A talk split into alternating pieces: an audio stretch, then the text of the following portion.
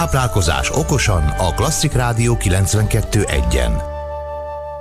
A vonalban Horváth Norbert, gasztrokócs. Szia, szeretettel köszöntelek. Sziasztok. Norbi az érzelmi evés szakértőjeként vagy ismert. Ha valakinek túlsúlya van, túlsúlya küzd, akkor feltétlenül problémája van az étkezéssel? Tehát akkor te azonnal vizionálsz mögé egy érzelmi éjséget? Fordítsuk meg, mert ugye nem vizionálok semmit, a, a, hanem, hanem hogyha ő elmondja, hogy problémája van, akkor én azt elhiszem neki. De nem minden túlsúlyos embernek van problémája az evéssel, hiszen lehet hát egészségügyi vonzata is. Igen, igen, mindenképpen, tehát ugye, hogyha hormonális problémái vannak, akkor, akkor mindenképpen érdemes megnézni azt, hogy, hogy mi történik.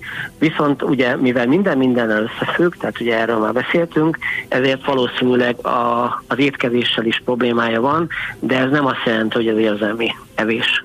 Mert hogy van az a fajta éjség, ami ugye nem a fiziológiai szükségletekre irányul, viszont mégis egy olyan impulzus kapsz, amikor, amikor azt érzed, hogy ennek kell és ugye ez általában a, a vércukorral uh-huh. függ össze, de megint javasolnék egy táplálkozási szakértőt, aki erről tud pontosan nyilatkozni. Mi az, amivel legtöbbször megkeresnek téged az emberek?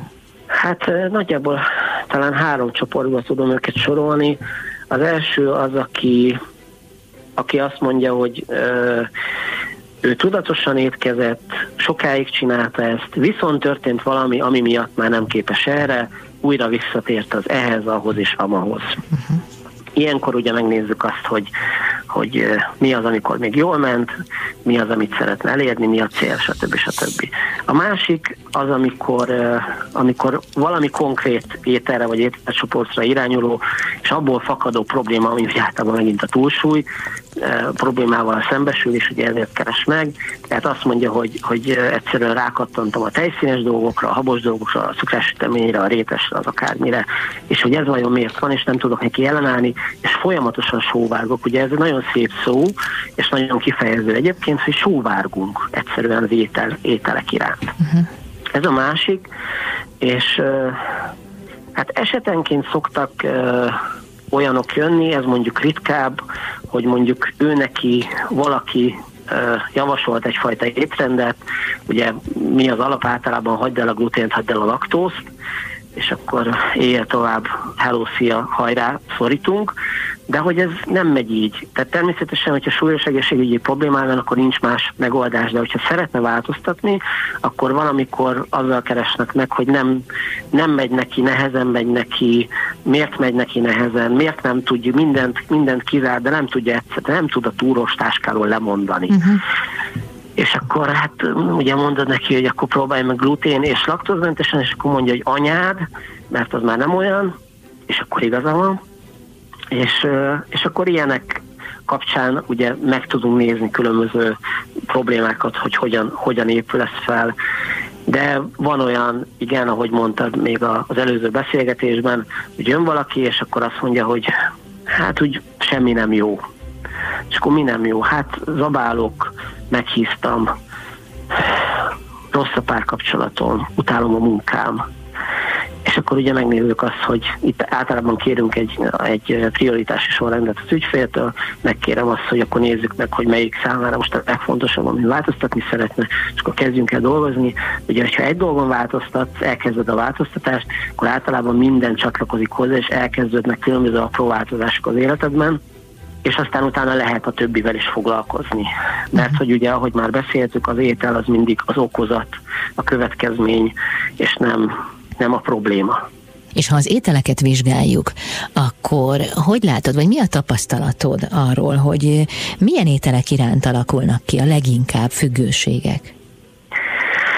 Hát van egy, van egy, nem mondom, hogy szent háromság, de ugye egyrészt a só, az egy fontos összetevője az ételeknek, minden már ott van, sokszor szinte rejtve van ott, ugye ott van az édesben is, Másrészt a cukor, ami megint egy olyan élvezeti értékkel bír, és ugye olyan e, neurológiai hatása vannak, hatásai vannak, amitől úgymond ez kicsit ilyen slangben kifejezve beszikrázik az agyat tőle, Uh-huh. Uh, harmadrészt pedig ugye a zsír, amit, amit megint ide szoktak ugye uh, sorolni, uh, ettől a hármastól, hogyha ez együtt van jelen egy ételben, és hogyha megnézed a, a hát most mit mondjak finoman, nem organikus ételek, mondjuk készítenek kínálatát, akkor szinte mindenben megvan az a három.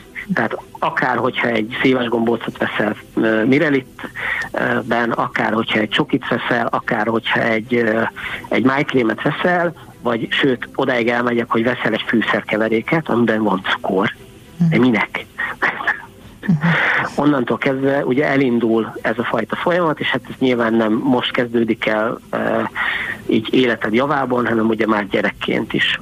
Uh-huh. De egyébként, hogyha még így mondhatok kettő darab mondatot, ami nagyon erős, és ami szinte mindenkinél erős, és nálad nem, de nagyon sok ember igen, az az édes, az édes íz. Az édes íz a legeslegelső ízélményünk. Édes az anyatej. Ezzel találkozunk legelőször, valami, ami édes, ehhez hozzákötjük azt, hogy jó esetben természetesen, hogy biztonság, hogy szeretet, hogy gondoskodás, hogy törődés, hogy odafigyelés, hogy átülelő otthonosság.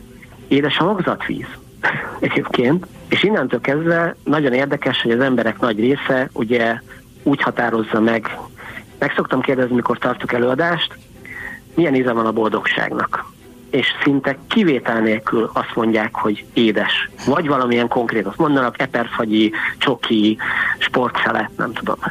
Néha férfiak szokták mondani, sör, de hát akkor ők viccesek. És van egy-egy kivétel, de ez nagyon érdekes egyébként, hogy milyen kultúrkörből származik. Egyszer volt egy lány, azt mondta, hogy csípős. Akkor utána odajött hozzám az előadás után, és mondta, hogy hát ő olyan furán érzi magát, mert egy 80 ember azt mondta, hogy édesünk, azt mondta, hogy csípős. És elkezdtem vele beszélgetni, és kiderült, hogy Csillai az apukája, és ő Csillében volt kislány, ahol ugye nagyon erős kultúrája van a csípős dolgoknak, olyannyira, hogy már kisgyerekként ugye adják a, a, a csili paprikát, sőt egyes családokban a csili cumit adják, hogy szokja a gyerek az, a csípőset. Uh-huh. Én most nem tudnék válaszolni erre a kérdésre, hogy milyen a boldogság íze. Na mégis. Ropogós.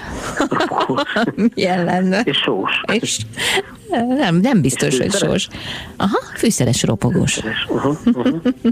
Jó, majd elmondom, ha adáson kívül vagyunk. Nagyon örülök neki, hogy akkor köszönöm szépen. Horváth Norbert, gasztrokócs volt a vendégem itt az Intermedzóban.